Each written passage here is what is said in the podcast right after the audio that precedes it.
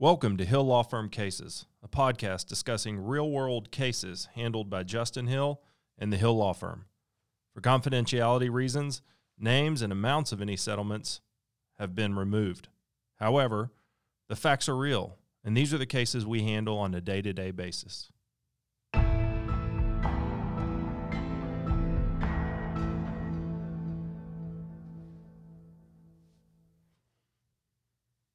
When a Bexar County sheriff's officer was hit by a drunk driver, he called the Hill Law Firm.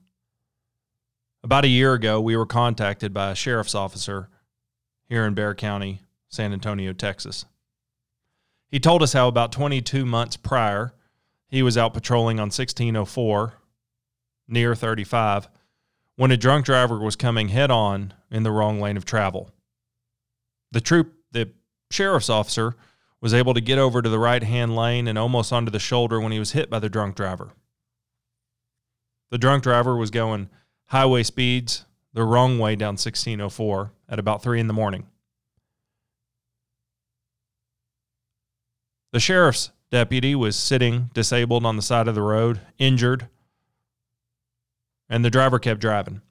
The driver hit another car and finally became disabled when he hit the retaining wall.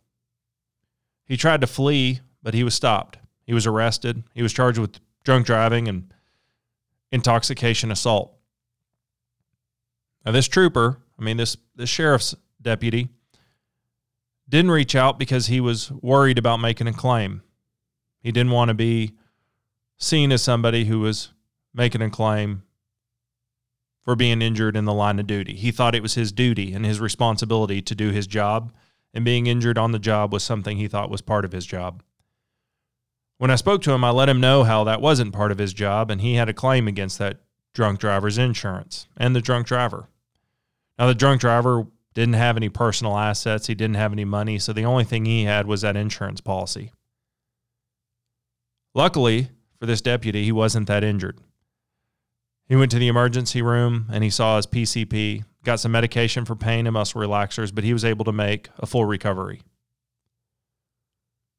He didn't really know what to expect, and I told him that we would take care of everything.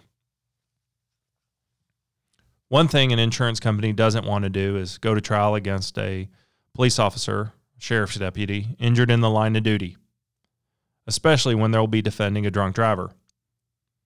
We took his case and we were able to resolve it for the maximum amount of policy limits available within just under three months.